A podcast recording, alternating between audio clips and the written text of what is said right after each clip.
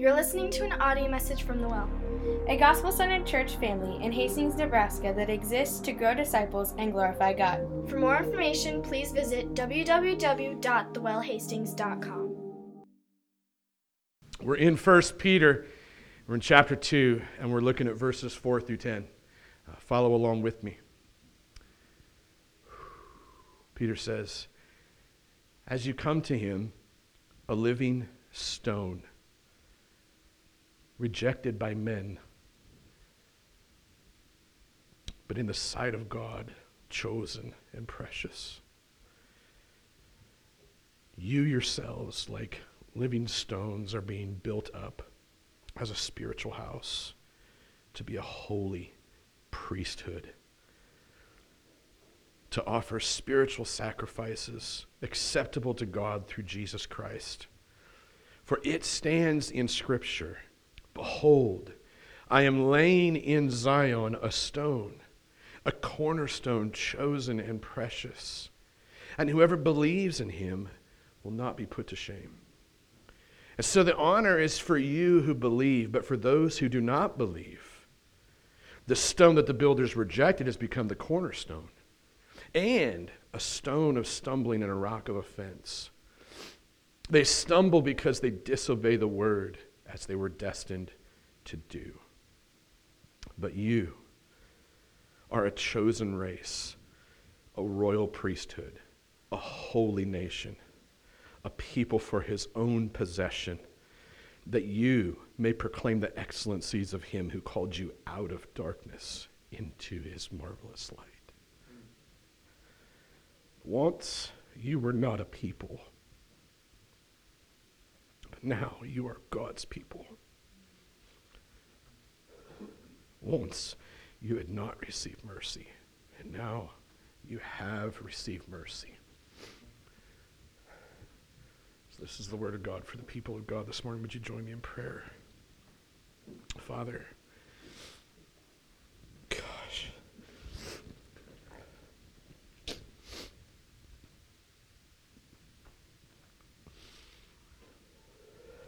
Father, I read this, these words, and uh, so much meaning.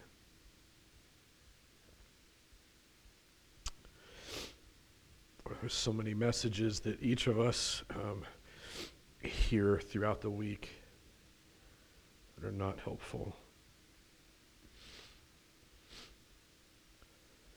So Father, I pray that you would come by the power of your Spirit. I pray, God, that you would preach a message this morning.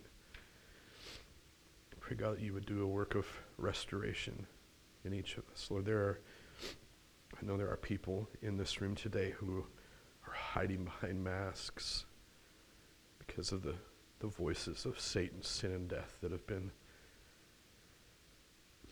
chasing them their entire life.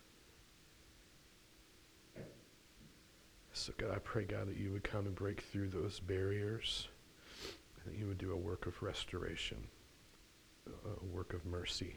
I trust you to do what I am not able to do.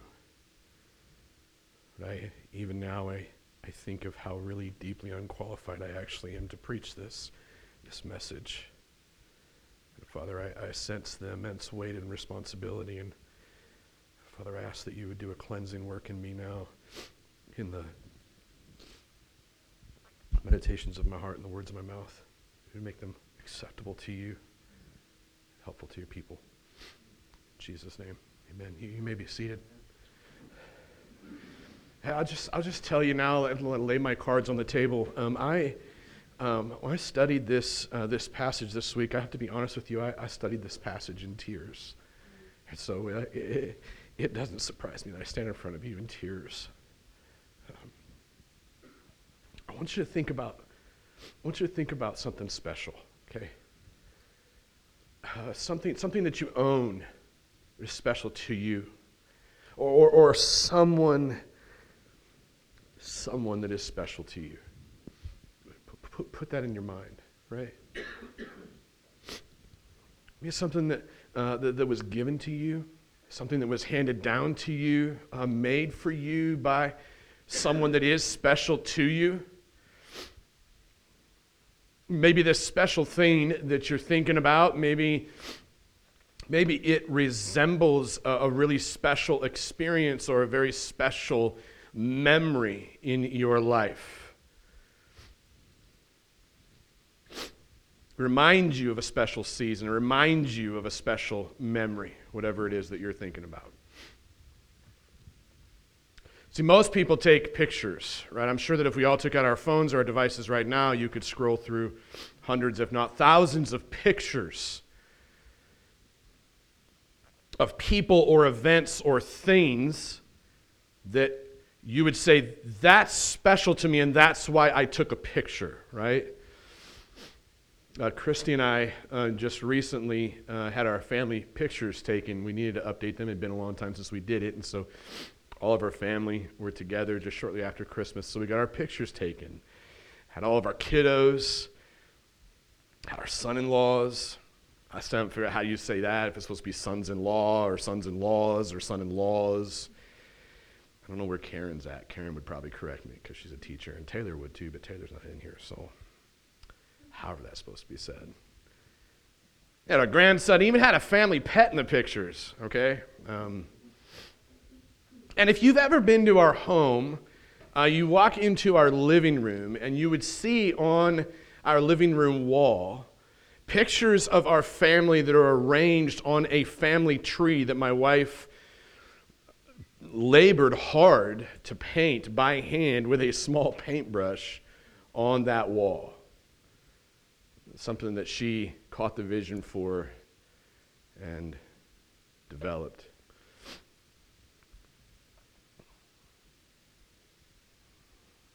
The reason that we've done this is because um, our family obviously is full of people that are special to us, right? Every person in that picture on that family tree holds a special memory in, in, our hearts. And, and truth be told, if you took long enough to ask us some questions, um, and if you, if you like got into our lives a little bit, um, you, would hear all sorts of stories that would probably make your head spin, really. I mean, we're Italian, number one. Um, and we're just crazy, number two. and we're large. We're a large family, you know? There's some irony in all this, though, as you think about it. There's some irony in all of this, in, the fact that, that every one of us knows that you and I, we can put those pictures on our social media feeds. We can put those pictures on our walls to communicate this kind of this special place that we have in a family, right? To communicate the special people that we have in our lives. We can do all of that and then kind of hide behind a facade where deep down inside, we, we instinctively feel a deep sense of brokenness, loneliness, unworthiness, disconnection, right? You ever, you ever get with somebody who you can sit with them for three hours and all they do is talk about themselves for three hours? I did never ask you an inquisitive question about you or your life. That, that's, that's, a, that's, an, that's a, an inner thing that has become an exterior thing and it's meant to shield people from seeing the real you deep down inside. Right? And we do this in all sorts of ways. We do this in the cultures we become part of. We do this in the clubs we become part of. We do this in the, in the clothes that we wear. We do this in the kinds of churches we go to. We, build these little walls around ourselves, and really it's meant to push a facade of somebody that we want to project about ourselves and it's based on something broken, really broken deep down inside, right?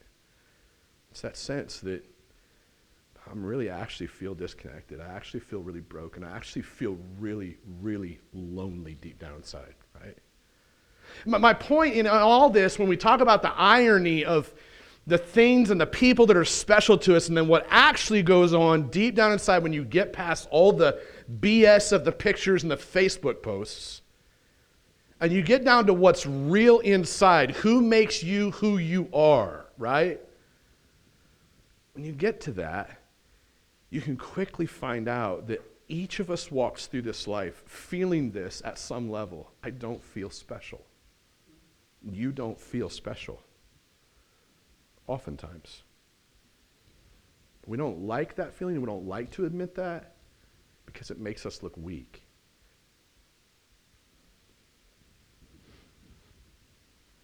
And you think about it this way um, you know, ever since the Garden of Eden, uh, humans, humans have lived on this earth separated, separated from the special, perfect presence of God, right?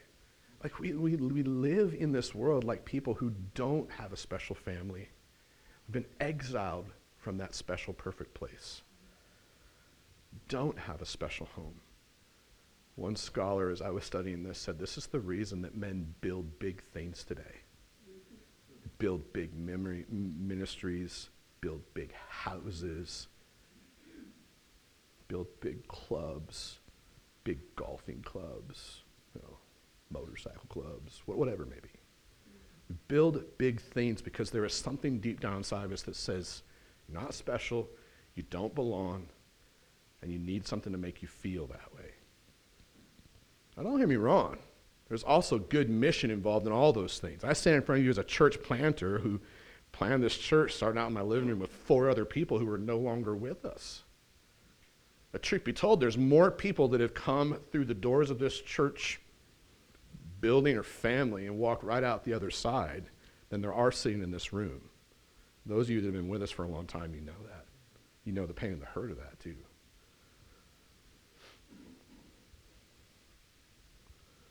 That's what we live with. We live, if, if truth be told, if we took a real good hard look at ourselves and we look in that mirror, we would say, you know, this is the ugliness deep down inside of me.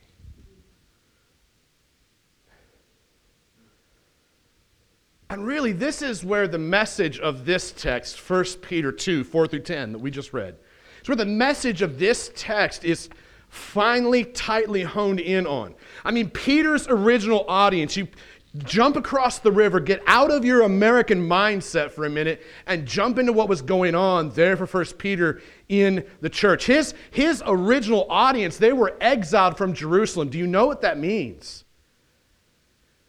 It means their special place where they worshiped, their special place that held them together as a family, the thing that made them, in their minds, the special possessions of God, the creator of heaven and earth. They were booted out of there. Couldn't live there. In our American context, it's, it's like this country that we apparently started so that we could worship God and have freedom. We just got booted out of there and we're in a completely different land. That's the feeling be very easy at that point to say, man, I think maybe God's left me alone. I'm not special anymore, right? I must have done something wrong. That's where Peter's audience is. They're scattered across the known world. They're pushed out of the special centers of the community. They have zero influence whatsoever. They're relegated to the sidelines. They're despised by society. And, and the message that I think Peter's audience has been, uh, been ringing in their ears for a long time is you are no longer special. You're not. You're unloved. You're unwanted. You're cast aside. You're no good. And I think, I think with that kind of a message ringing in their ears, what Peter does, under the inspiration of the Holy Spirit, who knows all things about the hearts of men, steps in and preaches a message that is meant to combat that broken thing deep down inside of us, right? It's meant to reveal and unveil and uncover and cut and wound, and then on the other side, restore and mend and heal. Like it's a crazy, crazy doctoral work that the Holy Spirit does in this message, in my opinion. What Peter basically says in this text, if you want like the big idea, he basically says, Hey, you guys are a special people. You are being built on the foundation of a very special person. You've been engraved. I love that word. You've been engraved with a special message. This passage literally is all about special people, a one singular special person, and a special message. Another way to say it is to say it this way the church literally is a special home that has been built with human stones. Jesus really is the one who is the special cornerstone, right? The cornerstone who keeps the home together and at the same time causes outsiders to stumble and fall. And then the last thing Peter basically says is hey, God's family has been called out of the darkness to proclaim the message of the gospel. That's the special message that we are called to proclaim. It's been engraved on our lives if you are a believer. If you're with us and you're not a believer, then it's the job of the Holy Spirit to bring you to a place where you become a believer, and that message then gets engraved on your hearts, and you belong to Him from this point forward. You are special simply because your Savior is special. You're not special um, based on anything you did. You're, you're special based upon the special work of a special Savior, right? That's where identity flows from. Problem is, we get it backwards. We try to build things, try to make things, try to do things, try to prove things.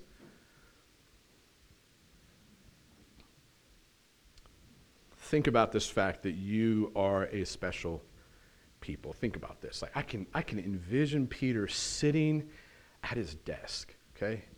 If you close your eyes and envision this, you may do so. Please do so. I can envision Peter sitting at his desk, right? He's, he's contemplating how to write what he wants to say to the churches that are full of the people that he loves. I can see like I can see the agony on his face as he thinks about these people that he loves and, and how much they feel like they have been tossed aside. They have been scattered around like worthless pieces of trash. He's imagining this. He's praying his way through it. I can see him weeping big tears at his desk, praying, asking the Holy Spirit, please speak through me. Please give me the words to say that will bring comfort and healing to these souls that have been ravaged by Satan's sin and death. I can see him there. And then I see him beginning to write. And he begins to write as though he's writing to one of my very own kids. That's the emotional sense in the language. He says, Hey, as you, as you come to him, to Jesus, who is a living stone, that has been rejected by men, many in the world around us. Some of you sitting in this room have already rejected him. It breaks my heart to know that. You put on a good face on Sundays, but you know you don't belong to him. You've never surrendered your life. You're pretending.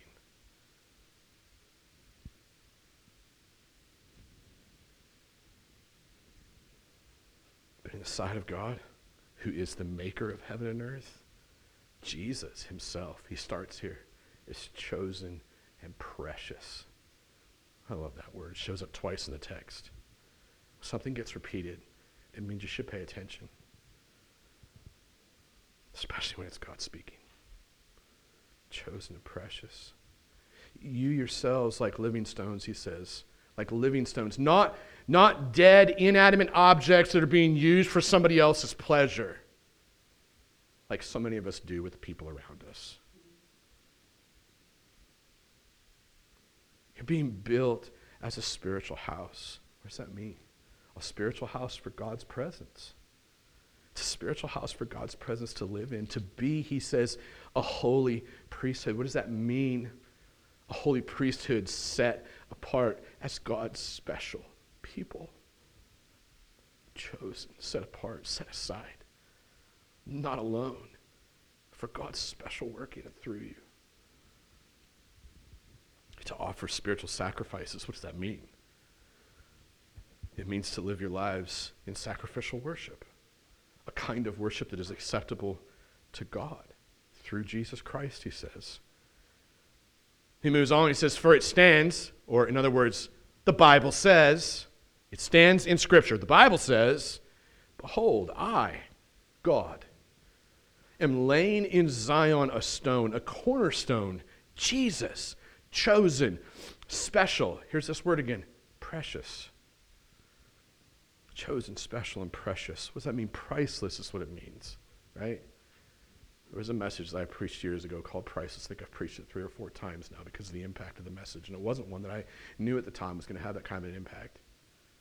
If you never heard it, you should go find it. It's from the Ephesians series. I'll give you that much. A word pops up here special, precious, priceless. Whoever believes in him will not be put to shame. Why? Why will you not be put to shame if you have believed in Jesus? Here's the reason why because shame and guilt have a place where they go to die. You know where that's at? That's at the cross and the empty tomb. When Jesus died on that cross and when he rose up out of that grave, all the shame and the guilt that you or I may ever face go there and they die and they stay dead and they don't come back to life because they're not my Savior and they're not yours. You don't have to walk under that shame that guilt that you feel from the words that you keep hearing in your mind the words of Satan, sin, and death that you're worthless, that nobody cares.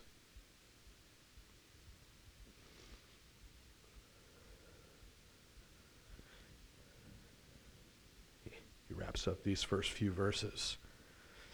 Okay, can you see Peter sitting at his desk now as he's writing these words? As he's thinking about the people that he loves, that he says, Hey, you, you, you are special. I want you to know this, right? Last few things he says in this first part. He says, Hey, so this is the honor. the honor is for you who believe. Oh, easy to skip over words, isn't it? You just read these words and you go, ah, okay, whatever, I'm on to the next thing I need to do. You post some stuff on social media, make a phone call to that person. No, stop. Think about the words for a minute. It's the word of God, right? So the honor is for, for you who believe. What does that mean, honor? This means special seat of attention. I mean, there is a special seat of attention that's been designed specifically for you based upon the special seat of attention that your Savior sits in. Because it's from that seated place in heaven where Jesus is that your identity flows. That's who you are. Your Father looks at you from heaven. If you've trusted in Jesus, doesn't look at you like, shame on you. You did bad. Shame on you. You are bad.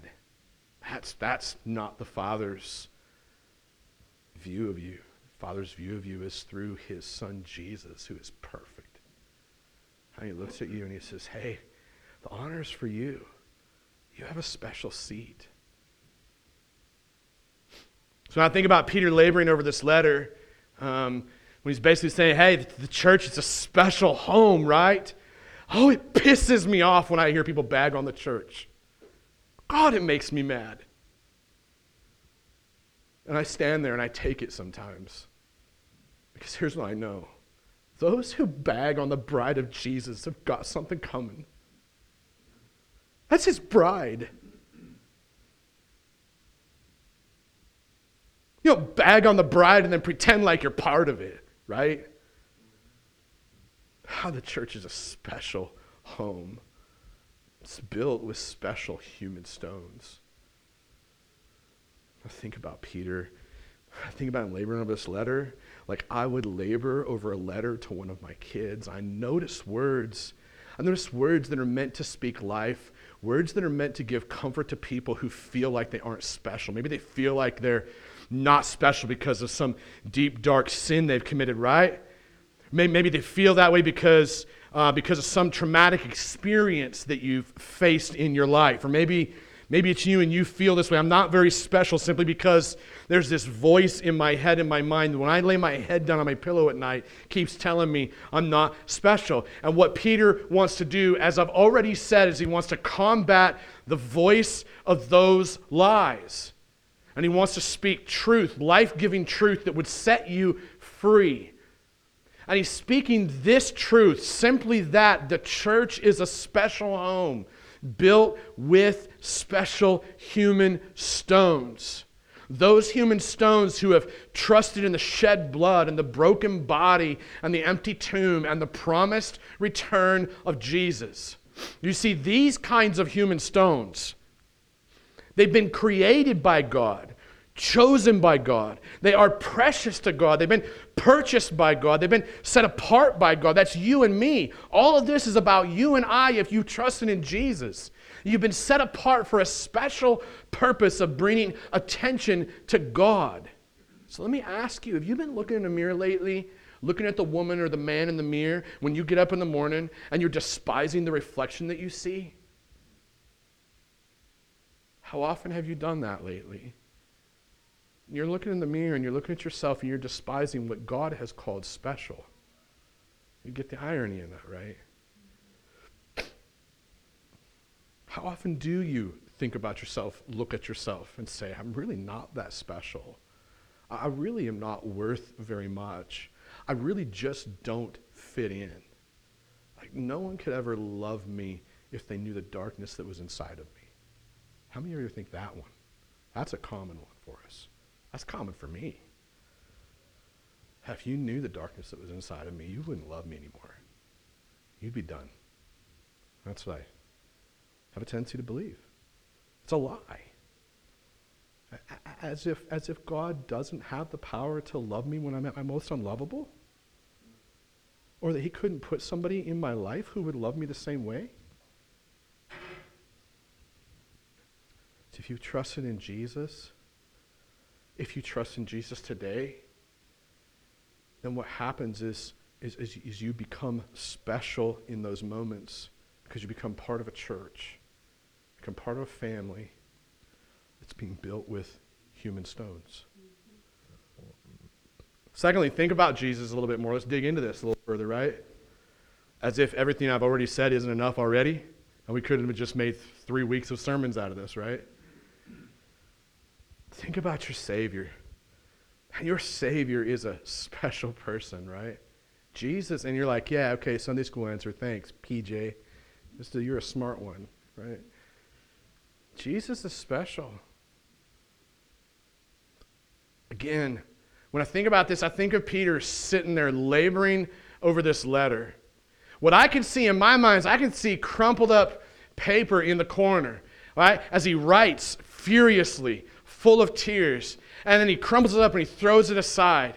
He's trying to get all of his words just right, right? Like his audience is never going to know never going to see the pain and the agony and the hours spent by Pastor Peter as he writes this letter. Going to never see how many times he started over, found a better way to say what he wanted to say to them. You ever labored over a letter to a loved one?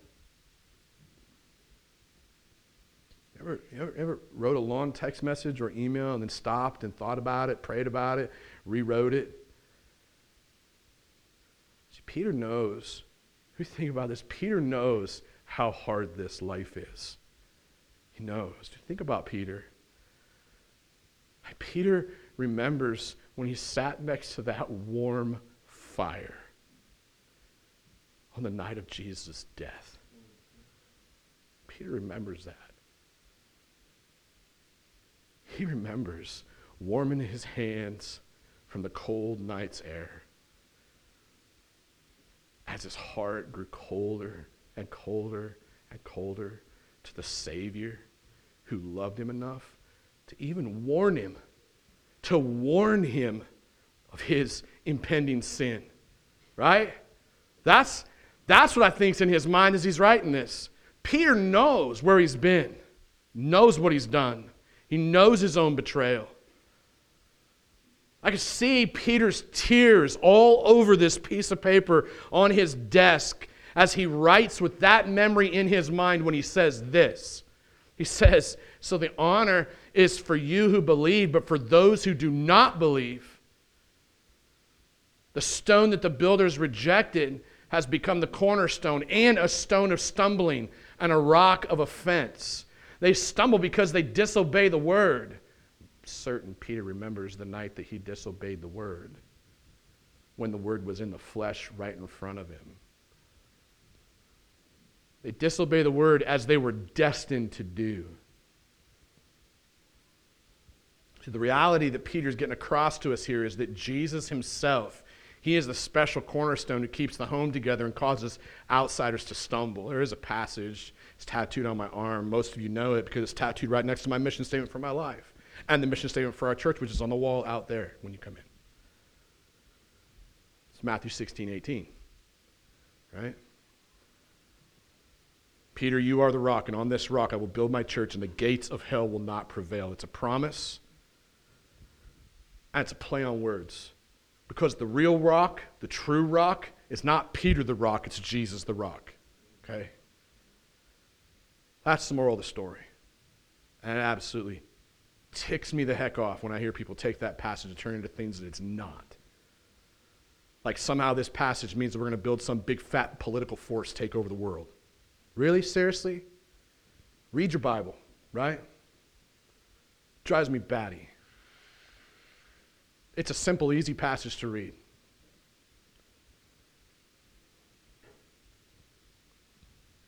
So, Peter, who is known as the rock, that's what his name meant. He's writing about stones, he's writing about rocks.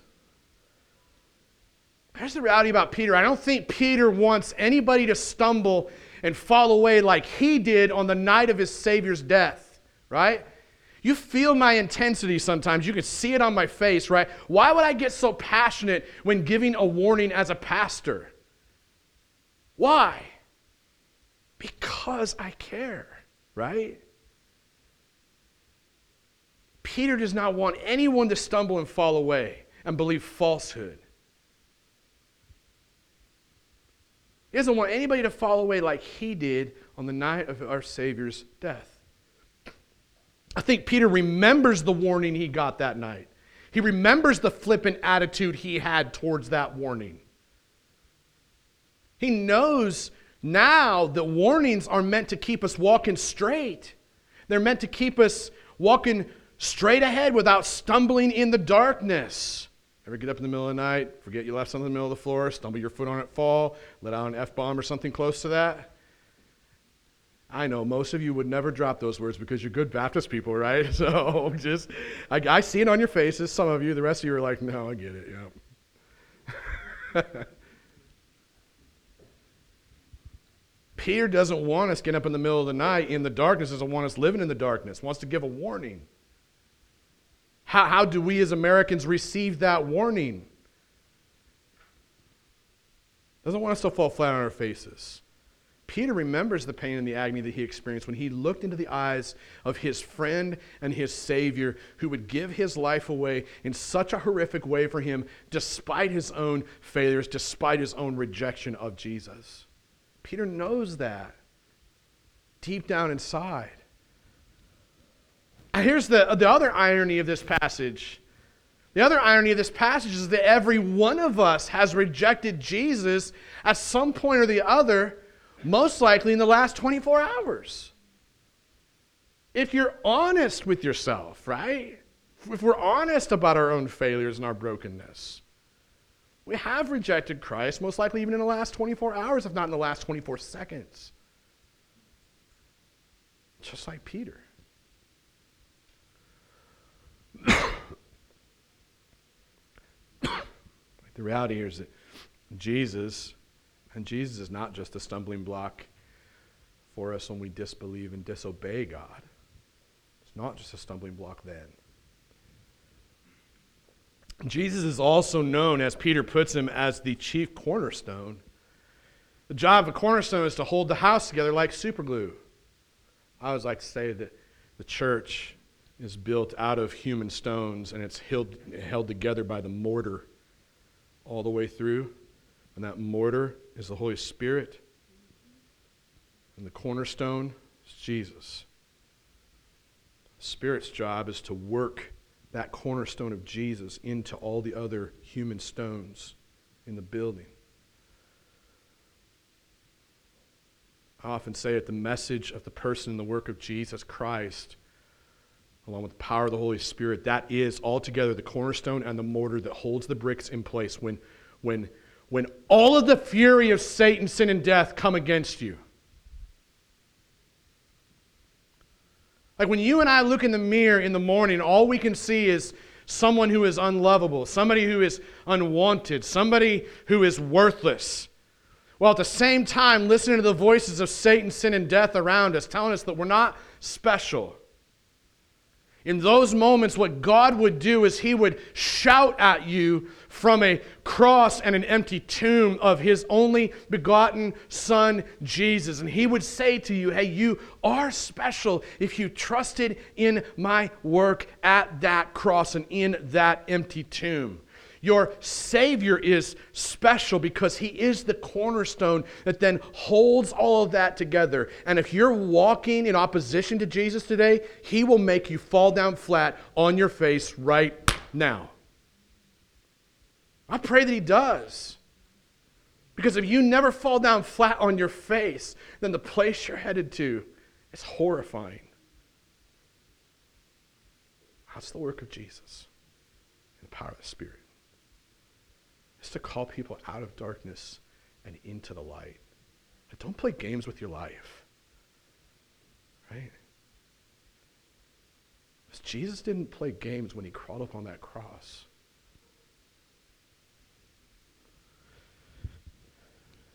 Think about this special message. You've been engraved with a special message.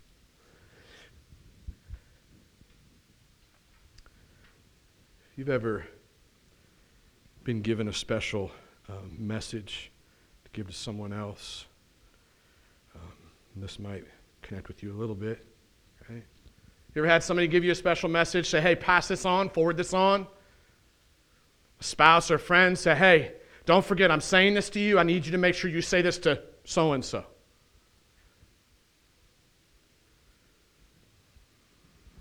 spouse says, hey, tell the kids this when they go home from school. Your friend says, hey, don't, don't forget this. What I'm about to tell you, don't forget this is really vitally important. I need you to listen to me. So I can see Peter once again. Uh, he's lost in thought. Towards the tail end of this text, lost in thought. He's asking the Holy Spirit, Father, please give me the words. Give me the words that I need to feed your sheep. Give me the words that I need to feed your sheep. You are the master shepherd. I just, I need your words. They don't need to hear the words of Peter, they need to hear the words of Jesus. Please give me the words. You know, like, like every disciple of Jesus, every person who calls himself a Christian, P- Peter's been given a commission. All of us have a commission. And the commission is to go and to share this life saving message that has been engraved upon our lives, right?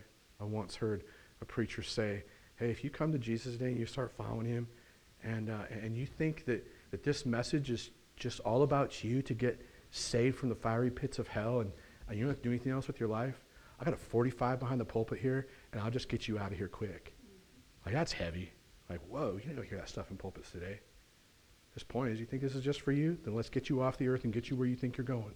Right? Um, yeah, I mean, it harkens back to Moses being like, hey, why, why, why are you worshiping that false idol? Come here a minute. Let's grind this thing up in some gold dust. Whoever drinks this, take a drink if if you did this thing. Oh, I see 10 of you drinking it. Hey, Levites, take them out. That's brutal.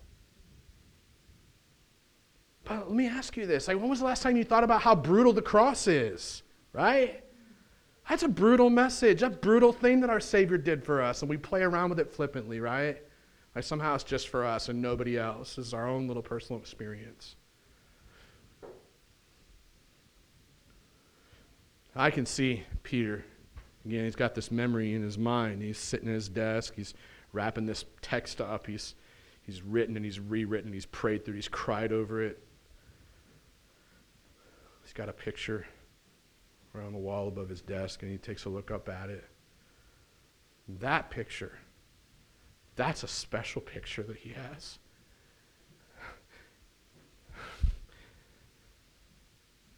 It's a picture of him and Jesus, and they're walking right by the lake in the sand. You remember that day when they were walking? You're Like, yeah, there's many days when they were walking. There was one day they were walking. It was right after the resurrection. It was right after God had warned Peter of where he was headed. And then he rejected Jesus that night.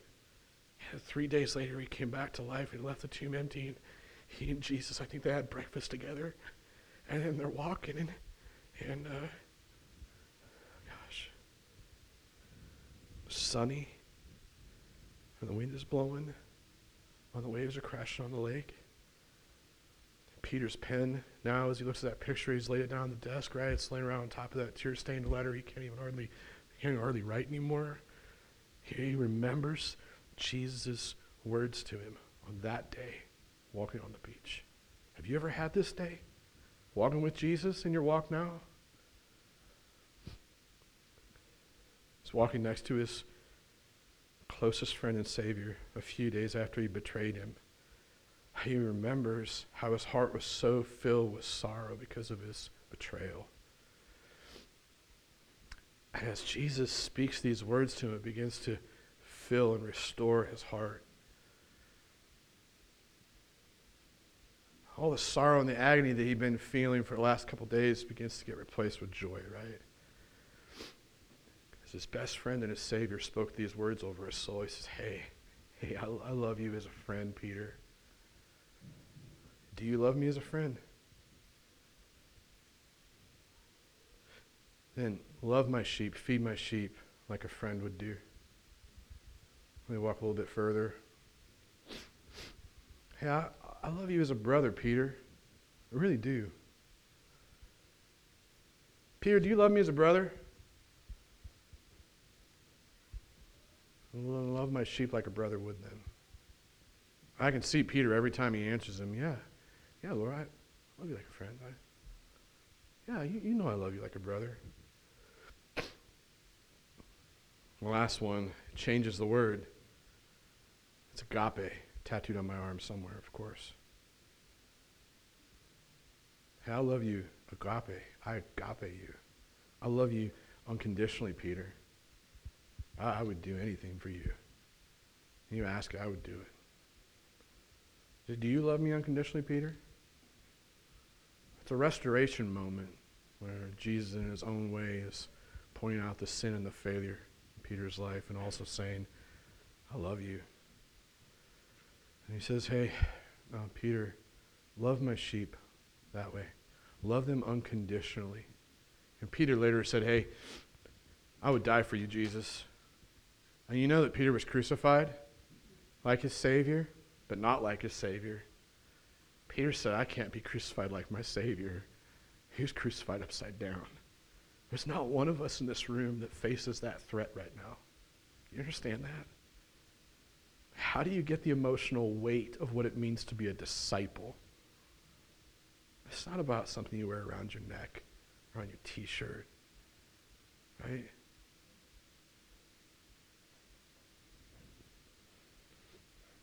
With that picture on his wall, that memory in his mind, I see Peter taking up his pen one last time here in this text, and he writes these following words. He writes into a special church family that is really full of really special people, and here's what he says. So listen to these words from that place. Hopefully, I've done the, the work of putting you in that place. Hear this. But you, you are a chosen race. You're not outcasts. You're a royal priesthood. You're not outsiders. You're a people for His, whose? God's own possession. You, listen, you are not cheap imitations in a pawn shop window. You are the exact carbon copy of Jesus. And you are meant to, according to Peter here, according to the Holy Spirit through Peter, you're meant to do what? Proclaim the excellencies of Him. Him who? God the Father who called you out of what? The darkness of Satan's sin and death. Into what? When you get called out of something, you get called into something. If you don't get called into something after you claim to get called out of something, you got called into nothing. Follow me? Into Christ's marvelous light. He moves on, he says, once, which means what? At, well, at one point, you were not even a people, right? He points to the very worthless value that they had at one point to remind them hey, at one point, yeah, you, you weren't even a people, you were nobodies. You, you, you thought you were somebody back then because of all the crap you were doing. You really, then, you were a nobody. You were wandering around, stumbling around in the dark, no one to call you special. But now, now that you've trusted in Jesus, now, now you're God's people. You're God's people. You're special because your Heavenly Father says you're special. Once you, you'd not even receive mercy, says, right? You, you had no way of getting yourself out of the darkness you've gotten yourself into. Now, now you receive mercy. God has redeemed you. He's given you what you do not deserve. He's withheld from you what you actually really do deserve. And that's the way he wraps up everything he wanted to say today, right? In this portion of the text. It's wild. See, if you trusted in Jesus as your Savior, then, then the reality is you are a part of God's family. And as a member of God's family, you've been called out of the darkness to then proclaim the special message of the gospel and none other. Well, the message of the gospel has been engraved upon your very life if you've experienced this thing the Bible calls salvation.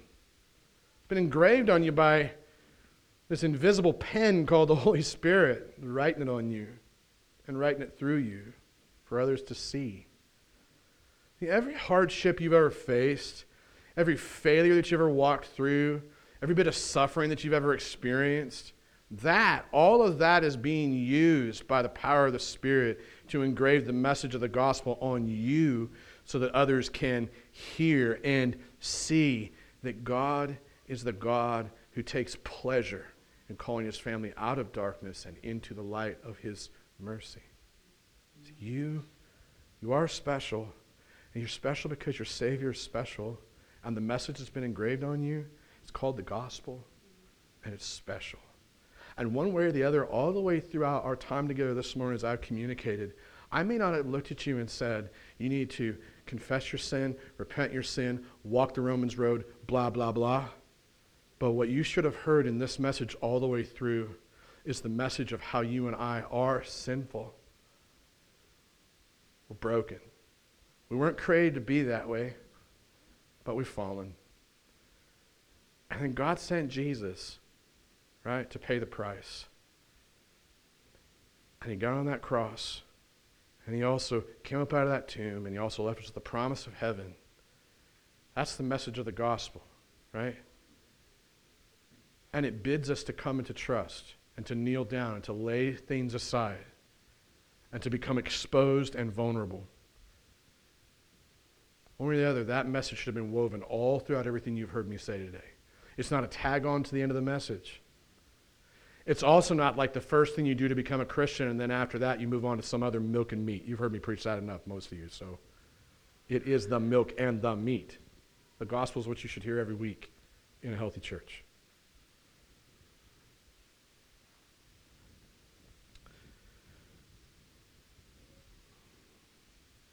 I'll wrap up this way. I have a special ring that I wear on my finger. Uh, it's right here. Um, I wear it on my finger next to my wedding ring finger. And this ring uh, holds a lot of meaning for me. Uh, it was given to me as a gift by uh, one of my daughters and her husband shortly after they got married. And it's special to me because the person that gave it to me is really special to me. And it's not just that, but there's a message engraved on this ring. It says, Put on the full armor of God that you may be able to stand firm against the schemes of the devil, and no weapon that is formed against you shall prosper. You see, at one point, this, uh, This ring, um, it, it really, uh, it was just a little blob of steel at one point, right?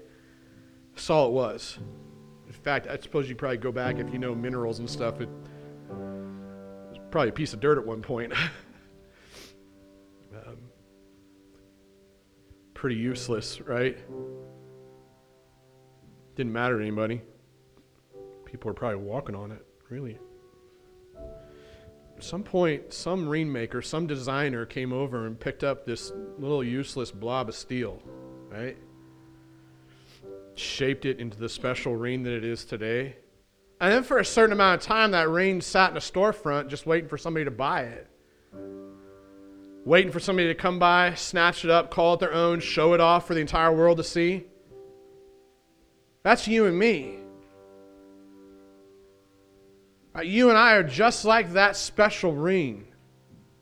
And if you trusted in Jesus today, then that's you.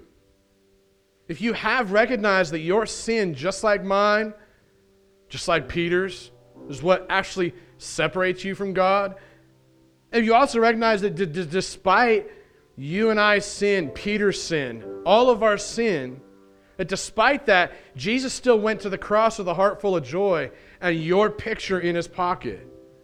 Not just some abstract picture of some people that I might be able to save by my work at the cross. That kind of theology bothers me a whole bunch. I'm sure you can tell. It's like faceless people with no names. Well, Jesus went to the cross, he had your picture in his pocket. If you're hearing this and you're like, yep, Yep, I needed to hear this message. This is me. This is who I am. This is where I've been. This is who Jesus is. I trust in him. Then he definitely had your picture in his pocket. If you're here and your heart's hard and you're like, you know, I wish this guy would just get done talking, your picture might not have been in his pocket, maybe. I don't know. God knows. On the day that you come and trust Jesus, we'll know your picture was in his pocket. I hope that's where you're at. I hope you trust in him. I hope that in these moments you're trusting him either for the first time or for the gazillionth time.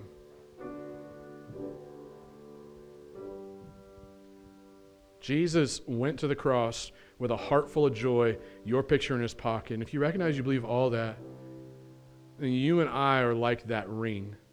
You and I are special people. We've been purchased by the work of a special person at a cross and an empty tomb, engraved with a special message to share with the entire world. Amen? Let's pray. Father, as we close, I pray that you take our closing moments and turn our hearts to you. Help us to take up space at the foot of a very horrifically bloody cross. Help us to kneel down there, to bring our broken, sinful selves to you there. And as we trust in you, God, I pray that you would lift up our chins, lift up our eyes, help us to look through the doorway of an empty tomb and be reminded that you have done everything that needs to be done. In you, all the work of salvation, redemption, has been finished at the cross and that empty tomb. Lift up our faces and help us to see that empty grave and know that Satan, sin, and death do not get the final word, that shame and guilt have a place to go die where they'll never come alive again. Help us to turn up our eyes a little bit further and see the heavens and be reminded that we have the promise of heaven, the promise of eternity with you. There'll be no more sin, no more brokenness, no more tears, no more shame, no more guilt. Help us to rest there. In Jesus' name. Everybody said? Amen. You're listening to an audio message from the Well. A gospel centered church family in Hastings, Nebraska that exists to grow disciples and glorify God. For more information, please visit www.thewellhastings.com.